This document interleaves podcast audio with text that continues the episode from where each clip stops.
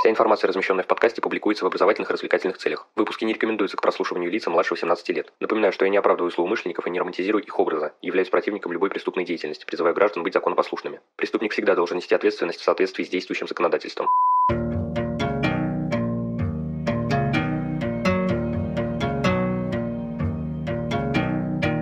Всем привет, вы на канале Крим One. Сегодня мы рассмотрим средства, использующиеся для работы со следами в полевых условиях. В общем, без лишних слов, Поехали. Для начала стоит прояснить ситуацию с терминами. Во главе всего стоит понятие специальной техники, той совокупности технических средств и материалов, которые используют органы внутренних дел для выполнения своих специфических задач. В данном случае подразумевается вообще все, что используется в повседневной деятельности правоохранительных органов при осуществлении работы. При этом внедрение технических средств имеет следующие тенденции. С одной стороны берутся на вооружение в готовом виде технические средства, создаваемые для широкого использования использовании в различных областях человеческой деятельности. С другой стороны, такие широко используемые образцы конструктивно изменяются или дополняются с целью приспособления их к специфическим задачам и условиям деятельности. Ну и, наконец, ряд технических средств разрабатывается и изготавливается специально для криминалистической деятельности с полным учетом задач и условий работы. Вся специальная техника делится на три больших группы – оперативная, следственная и административная. Вообще следственная техника еще именуется криминалистической, но чтобы путаницы в словах не было, это название я использовать не буду. Данные группы сформированы по роду деятельности, в которой упомянутые средства применяются. Исходя из этого, административную технику мы рассматривать не будем, так как ничего специфичного и связанного с расследованием, раскрытием и предупреждением преступлений она не содержит. К специальным средствам, применяемым в административной деятельности органов внутренних внутренних дел относятся средства организационной техники, такие как компьютеры или принтеры, транспортные средства, средства охраны, регулирования дорожного движения и так далее. Если же затрагивать технику оперативную и следственную, то, во-первых, стоит отметить, что именно эти группы используются при расследовании, раскрытии и предупреждении преступлений, а во-вторых, эти два вида по своему содержанию во многом пересекаются. Отличия в основном заключаются в процессуальном оформлении и некоторых тактических особенностях применения, хотя существуют средства, использование которых возможно только в оперативно-розыскной деятельности. Применение их в следственной работе в принципе невозможно, но об этом мы поговорим в следующем выпуске. Учитывая вышесказанное, предлагаю взять классическую схему для пошагового описания. Пойдем по стадиям работы со следами. Однако заранее оговорю, что некоторые средства могут выполнять двойную функцию, используясь одновременно, к примеру, и для обнаружения, и для изъятия следов. Средства, используемые для обнаружения следов, весьма разнообразны, и они могут быть сгруппированы следующим образом. Начнем со средств освещения. Эту группу составляют разнообразные приборы, позволяющие создать необходимый вид света, общий, направленный или специального типа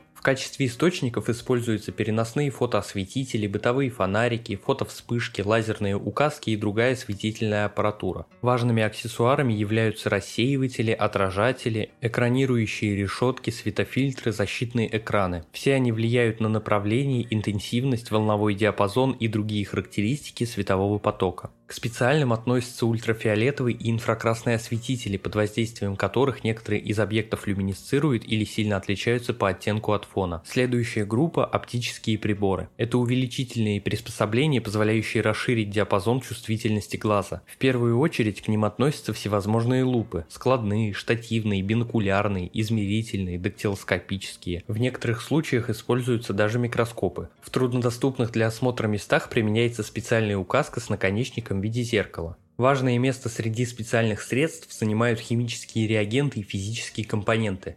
Первые включают в себя перекись водорода, различные вещества-индикаторы, в том числе гемофан, люминол, реактив воскобойника, нингидрин, различные спирты, ацетон, йод. Физические компоненты представлены различными порошками. На стадии фиксации также могут применяться самые разнообразные средства. Технические образцы представлены звукозаписывающими устройствами, фото- и видеоаппаратурой, могут использоваться лазерные дальномеры, GPS-приемники. Отдельно стоит выделить средства консервации, пробирки, конверты, коробки и прочие емкости. Слепочные массы, такие как гипс, пасты, парафин, воск, латекс, а также дактилоскопические пленки, липкие ленты и скотч. При изъятии твердых объектов, сыпучих, жидких и газообразных веществ могут пригодиться самые разные инструменты. Отвертки, ножницы, пассатижи, бокорезы, стамески, стеклорез, пилы, молотки, аппараты для сварки и прочее. Отдельно можно выделить средства гигиены – перчатки, респиратор, вату, бинт, антисептик и так далее. Они необходимы как для безопасности лица, осуществляющего криминалистическую деятельность, так и для сохранности объектов. Также не стоит забывать про вспомогательные принадлежности, которые могут быть использованы в течение всего процесса. Бытовые и канцелярские принадлежности, пишущие приборы, бумага, скрепки, линейки, штангенциркуль, компас, клей, рулетка, файлики, мелок и прочее. Пригодятся и различные бланки документов. Технико-криминалистические средства,